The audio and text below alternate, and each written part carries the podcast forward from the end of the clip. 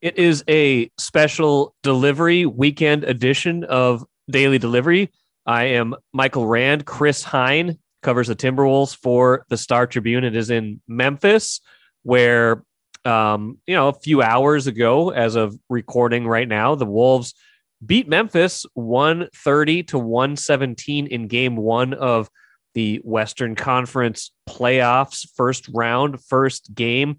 And uh, Chris, we talked plenty going into this series that maybe this was a good matchup for the Wolves, you know, just because of the way the regular season played out. They split that season series, even though Memphis won 10 more games than the Wolves did this year. This, for whatever reason, um, the Wolves seem to play pretty well against this team. And, you know, you did wonder though, playoffs, are things going to be different, right? Because you just don't know what's going to happen when the bright lights come on. But Memphis, not a team with a ton of playoff experience like the Wolves. So as you kind of sit back now, you know, hours after the fact and think about how that game played out, what what in particular stands out to you?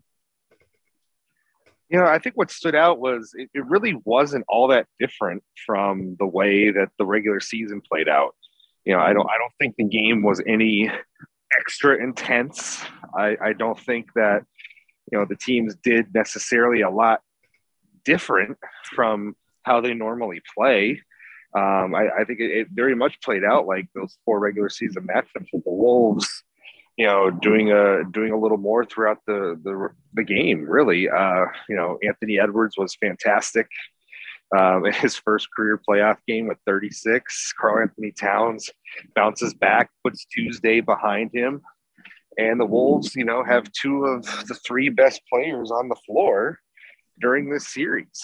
And you know, I think you should. I think they showed why a lot of people, at least locally, maybe not nationally, but at least locally, saw this matchup and were like, you know what, the Wolves have a shot at this. And winning game one, I think that's the game you always want to try to win if you're the road team because especially the Memphis Grizzlies were coming off a long layoff. They hadn't played in a week a little rusty. You saw that at the start.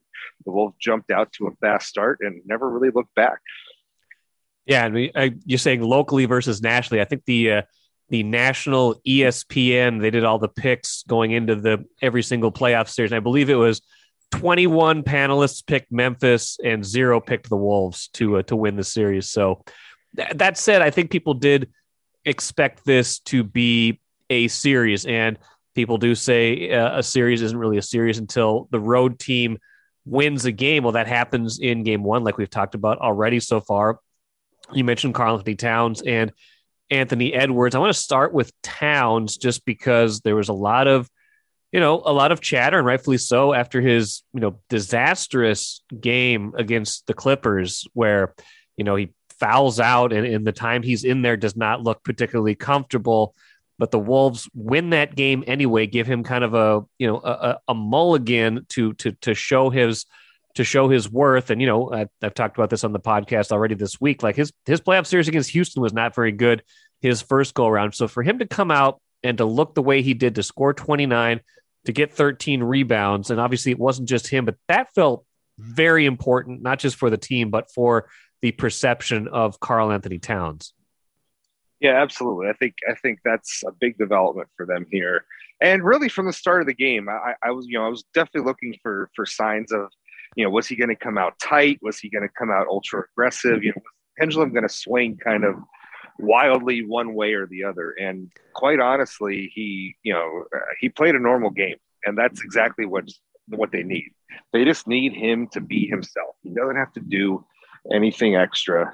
He doesn't have to try to bully people around. He doesn't, you know, he, he just has to be himself. That's all they need. That's what they got today. Um, I think, you know, it's a better matchup for him uh, against Memphis than the Clippers. Um, you know, the, the Grizzlies have, for most of this game, uh, tried to put Steven Adams on him, and Towns was able to take advantage of it. Um, we'll see what Taylor Jenkins decides to do going forward in this series. Uh, Stephen Steven Adams was really a, a non-factor in this game today. Um, so that's that's just what they need. They just need Towns to be himself. Don't try too hard. Don't push. Don't tense up if things don't go your way early in a game. don't cry to the officials. Right. you know, don't, don't lose your composure. Just be be yourself, be under control. And he admitted that there were times during the game that he had to kind of catch himself, you know, to to not you know react over the top or anything like that. So it's still something to watch going forward. One game does not erase uh, you know all those all those potential issues, but it was certainly a, a step in the right direction. Take a playcation to Mystic Lake for 24 7 gaming, fun restaurants and bars, and luxurious hotel rooms. And join Club M to bask in the rewards. Follow the lights to Mystic Lake, where every day is playday. How much do you think? I mean, Steven Adams didn't attempt a shot, did not attempt a field goal or a free throw in 24 minutes in this game. Was a minus 13. Only even got three rebounds. I mean, he's he's a better player than that. I'm sure that will change as the series goes on. But how much does Karl-Anthony Towns benefit from the opposing center? Uh, who played half of the minutes not attempting a shot, and that, that helps keep him out of foul trouble. That makes him not have to work nearly as hard on the defensive end as he might have to in other matchups, right?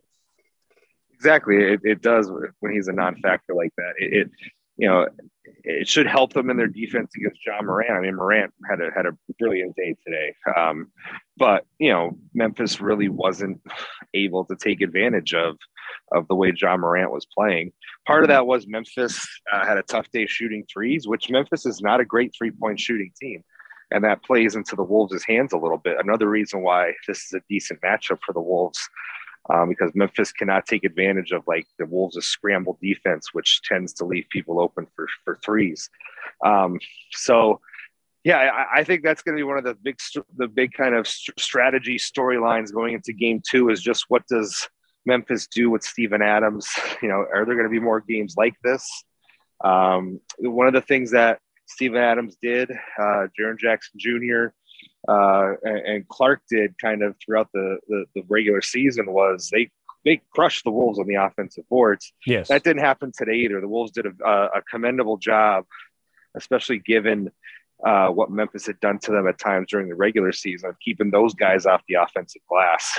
And you know, I think Steven Adams having zero shot attempts is a direct result of of the job that the Wolves did on him on the boards because you know, he, he probably gets a couple shot attempts if he's grabbing offensive rebounds and just putting them back up. You're right. He only had one offensive rebound in those 24 minutes, just three total rebounds. Anthony Edwards, like we talked about already, too, 36 points, six assists, had a steal, had two block shots, couple of rebounds, perfect eight of eight from the line, and efficient 12 of 23 from the field, really picking up where he left off in that Clippers game where he had 30 points and he was their leading scorer in that game. And you you wrote about um, in the lead of your story.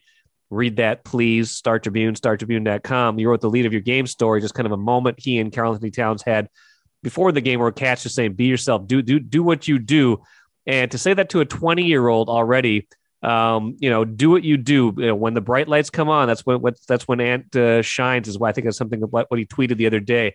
That was again the case in in this game. What, what more can you say about a 20 year old making his playoff debut, scoring 36 points? I think this is kind of what we all thought about Anthony Edwards. Uh, you know, just watching him over these last two seasons, getting to know him, seeing his personality on and off the court.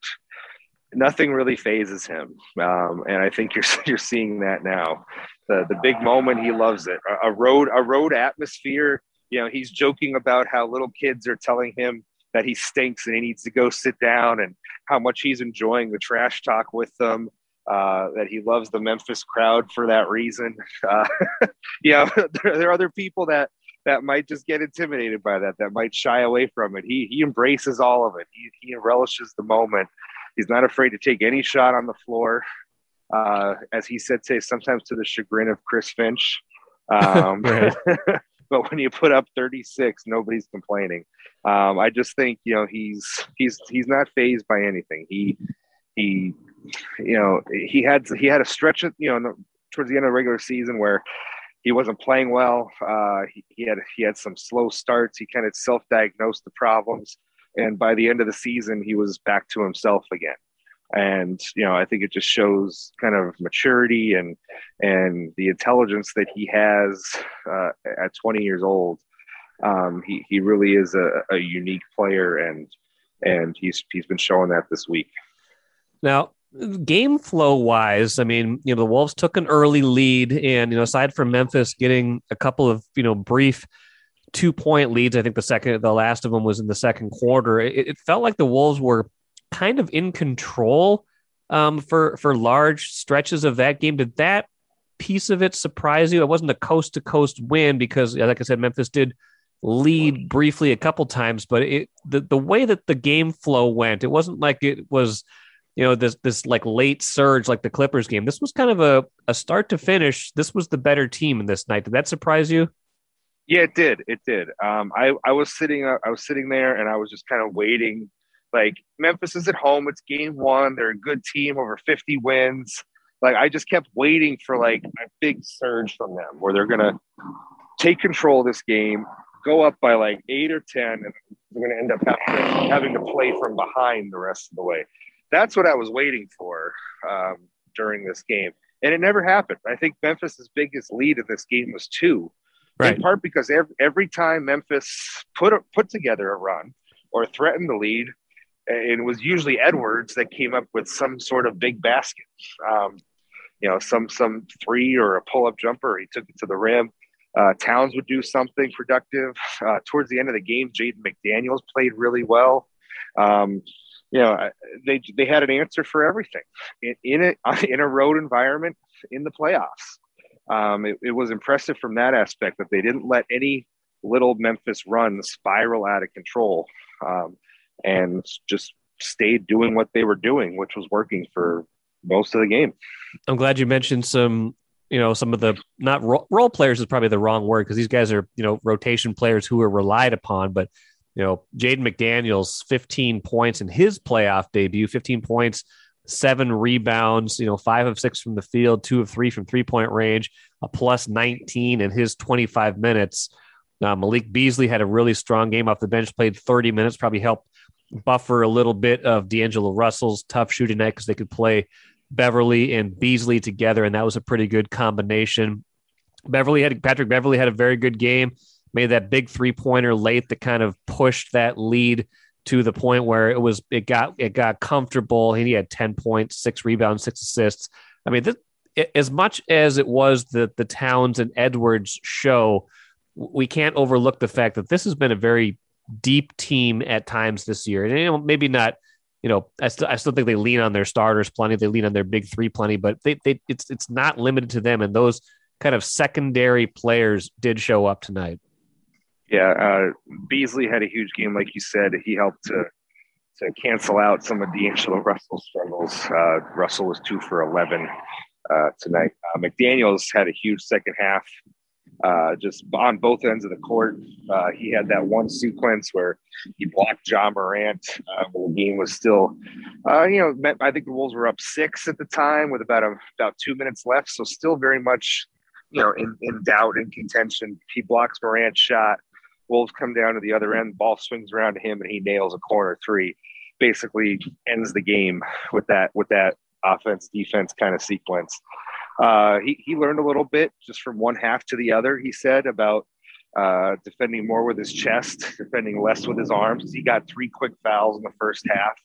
Uh, but he came out and, you know, I think alongside Ian Cat was was uh, you know the the third most important player for the Wolves in that second half. As we think ahead now, kind of finishing up here, finish thinking ahead to Tuesday's game. You know, a couple days off. Um, you know, Memphis has to be feeling, you know, like, wow, that, you know, kind of got, of got hit in a way, but they also probably can lean on the fact that, you know, hey, they did this to Utah last season and then Utah took four straight from them. They got to know that this is, you know, one game does not define a series. That said, like, you know, this is a body of work here where they know this is a tough opponent. Um, you know, adjustment wise, you know, as we think of kind of game two, cat and mouse, how this, you know, how these teams might adjust to each other. What what do you think we have to look forward to there? You know, I think the big thing is how is Memphis going to choose to guard Towns? Will it be trying to guard them straight up again? Will they try to bring more more doubles uh, the way the Clippers did? Will Steven Adams be a part of those rotations? Can Jaren Jackson Jr. stay out of foul trouble? And can Memphis hit more from the outside and punish the Wolves' defense? Um, we'll see what kind of uh, chess moves that Chris Finch wants to make against Ja Morant, who only took one three today. Um, you know, are they going to try to pack the lane a little more, make try to make him shoot from the outside? But Ja Morant's so good and so quick that I am not sure how much of it matters. Um, and if the Wolves play like that, like I said, can Memphis punish them if they try to pack the lane and keep keep Memphis out of the paint, uh, where they do most of their damage offensively? So those are the things that I'm looking for in Game Two. Um, look, this is going to be a close series. Like you know, the, I think the the difference with these two teams is not very big, um, and I think you know just a couple plays here and there in any given game can can swing it. So uh, you know, just because the Wolves won this one, um, like you said, you know, we've seen plenty of series where the road team wins game one, and then after that, the home team gets together, wins four straight, or wins four of the next five, and you know, it's that game one becomes a distant memory. So that's what the Wolves have to guard against here. Don't get too high. Uh, make your adjustments, and we'll see what happens on Tuesday my I, I got to admit, and this let's end with this. My perception of this series did change a little bit just with this outcome. I, I knew going in that this felt like a favorable, a relatively favorable matchup for for a two seven. It was it was closer than most two seven series were. And I, I I I'm now at the point where I went I go from this could be a series to this could actually be a series they win. Not I didn't I didn't really have that thought before game one, and that that has changed not just because of the outcome, but but by the way the outcome was achieved. Is, is that the same for you, or do you still want to see more in game two and beyond before you change your your perception of this series? I want to see the Wolves win a second game. That's my that's my thing. Uh, I came, I came into that. I'm like, I know I know they're probably going to win at least one game somewhere in here, and they might even win one of the first two. Um, but you know, I if they can somehow go up 2-0 or 2-1 after game three potentially, you know, then then I'll, I'll actually believe. I know it's like you know, it's a that's a big prediction there, Hine. You know, they, they win two games in a series, and you think they can win the series. I hear you. But, I hear you. but I, I I know I just I just kind of need to see it. You know, I, I because we we have seen before so many teams just win one game and you know they get railroaded out of the series anyway. Yeah, no, and we've seen this team be inconsistent all year too. So yeah. one game does not predict how game two will go, but they've got to be feeling good about this. So I mean, I, I did not sit in on the post game. What was mood wise? What did we what did we glean from that? Uh, they're pretty happy with themselves. Um, you know, I as they should be. Listen, you got you got a playoff win in game one on the road. You should be happy. Um, and had a couple funny quotes as usual. You know, like I said, talking about kids trash talking him on the sidelines. Um, you had Towns uh, was was in a seemingly good mood. Um, you know, and again, why shouldn't he be? He played a great game. Chris Finch, very even keeled, even demeanored as he usually is, win or lose. Um, so yeah, it was nothing out of the ordinary. Um, and you know, you get you get two two days off between one and two here. Uh, the Wolves are staying in Memphis. Uh, they are not going to go back to Minneapolis with the two, even with the two days off. Um, so they're just going to kind of hang out here in Memphis, and we're all going to eat some barbecue, and we'll see how much weight we put on by the time we get back. Sounds good, Chris Hine. Well, I'm sure you and I will be talking plenty as this series goes on, and Patrick Reusse and I will be talking about this plenty on Monday's show as well. Game two, Tuesday, 7:30 start, I believe. Is that right? Seven thirty. A lot better than the game four start, which I believe is nine o'clock. Nine o'clock Minnesota yes, time yes. on a Saturday. Uh, killing don't, our copy desk, killing our deadlines. we that love is, that? Yes. That is not great, but we've we've been luck. A lot of the other start times are pretty good, including two thirty on a Saturday. So I guess we can't complain too much. Um, yep. Chris Hine, great stuff. Go enjoy the rest of your night and the rest of the time in Memphis. We'll catch up with you again soon. Okay. Thanks, Mike.